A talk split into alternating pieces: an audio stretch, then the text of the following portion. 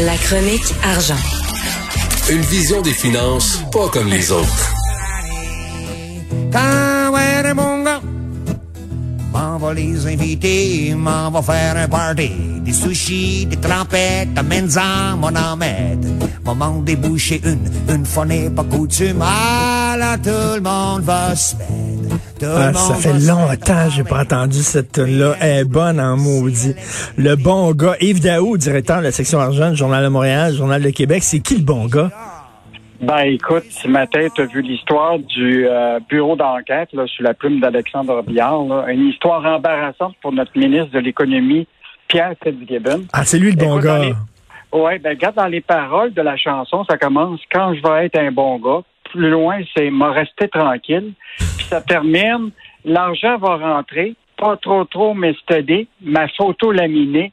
L'employé de l'année. l'année.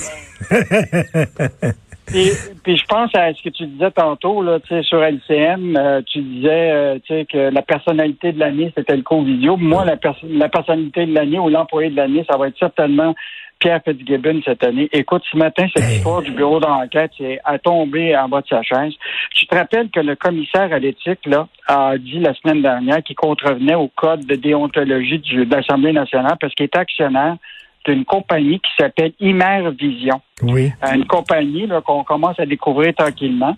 Euh, puis là, la question, c'est que même on avait trouvé, euh, le bureau d'enquête avait trouvé une vidéo captée en janvier 2020 dans lequel Fitzgibbon apparaissait aux côtés de la PDG de justement Vision de qui s'appelle Pascal Mini. Et là, on apprend que euh, cette entreprise-là fournissait à la firme chinoise Vision, qui est une compagnie chinoise, là, des composantes euh, de caméras. Et ces caméras-là servent justement à, la, à surveiller là, les musulmans qui sont réprimés dans le nord-ouest de la Chine. Oh. Écoute.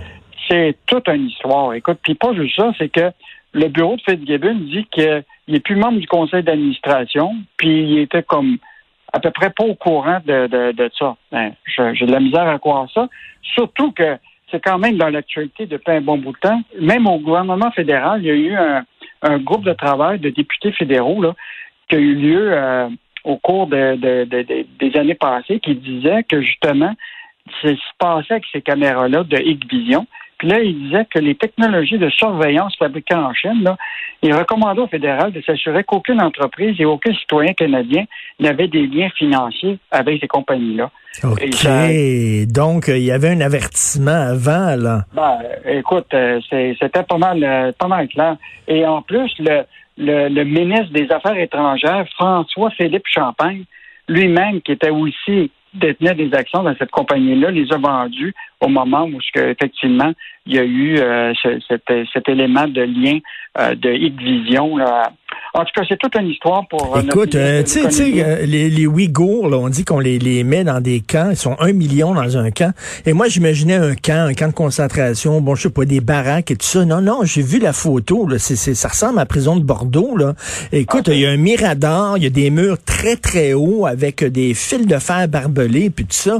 Et on, on parque ces gens-là juste parce qu'ils sont euh, musulmans, juste parce qu'ils font partie d'une minorité religieuse, c'est absolument, c'est un scandale.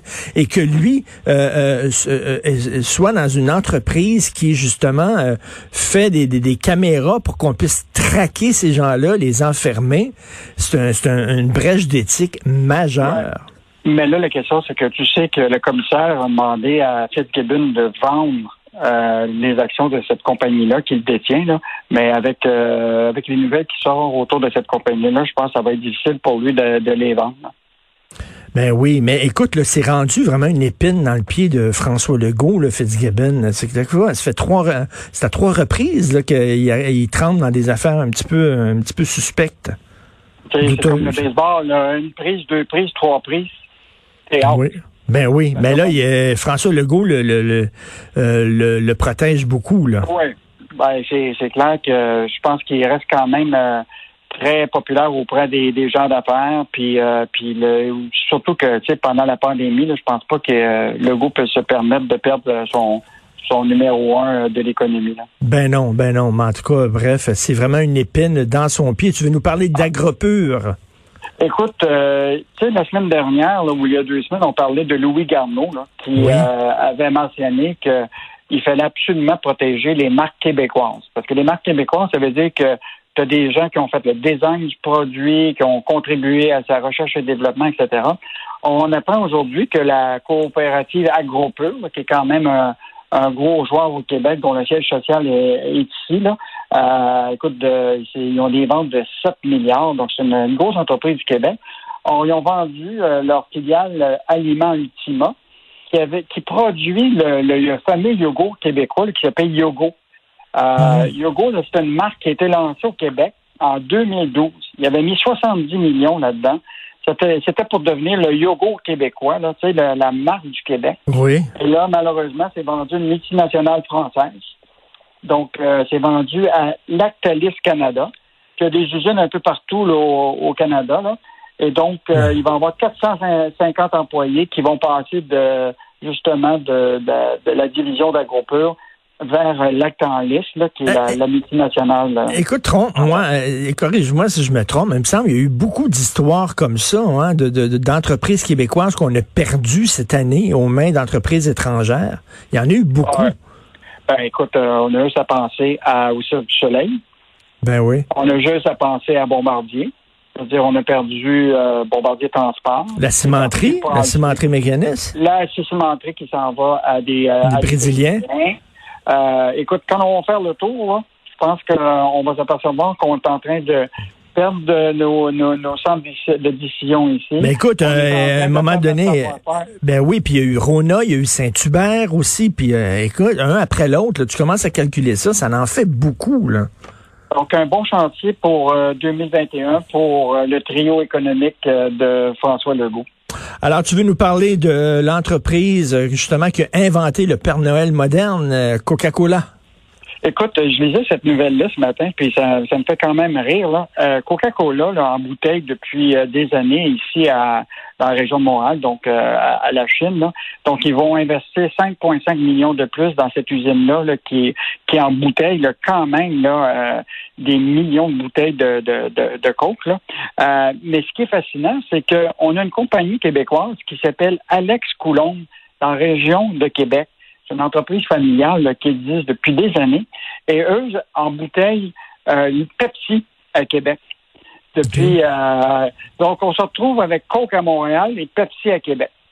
Donc, euh, ça veut dire c'est Canada- les Canadiens nordiques dans l'embouteillage. Ben exactement, exactement. C'est, c'est une guerre euh, aussi euh, comme comme canadien nordique, là, le Coke et Pepsi. là, on se souvient là, du, du fameux défi aveugle. où on bouchait les yeux des gens euh, qu'est-ce que vous buvez, du Coke ou du Pepsi. Donc, euh, euh, tu dis euh, euh, Québec c'est Pepsi. Habituellement c'est drôle. hein, c'est les gens de Montréal qu'on disait qu'on appelait les Pepsi. Ben oui, mais malheureusement, c'est ça. C'est Alex Coulombe, qui est une famille, euh, une entreprise familiale depuis le début du siècle, qui embouteille et qui ont des usines, euh, des centres de distribution euh, un peu partout. Là. Euh, donc, moi, ça m'a surpris de voir que le Québec, on, on est bon dans l'embouteillage. On est bon dans l'embouteillage, puis aussi dans les embouteillages en circulation. Euh, oui, on, est bon dans l'embouteillage. Merci. Merci Yves. Puis je veux dire, vous avez, vous avez fait une bonne job cette année, la, section argent, beaucoup d'histoires qui touchaient l'économie. Et en plus, je rappelle aux gens hein, qui peuvent, pendant le temps des fêtes, justement, euh, écouter le balado. Mêlez-vous de vos affaires que tu euh, co-animes avec Michel Gérard parce que c'est important qu'on développe euh, une, connaissance de, du B à bas de, notre système économique. Merci pour la job de pédagogue que tu fais, Yves Daou. Ah, puis on va, euh, je te remercie pour ton, ton émission est super, puis on va contribuer tout le temps à Richard Martineau à ton, à ton programme. Hey, bonne année. Merci, bonne année. Je vais Au étendre les fêtes. Salut. Au revoir.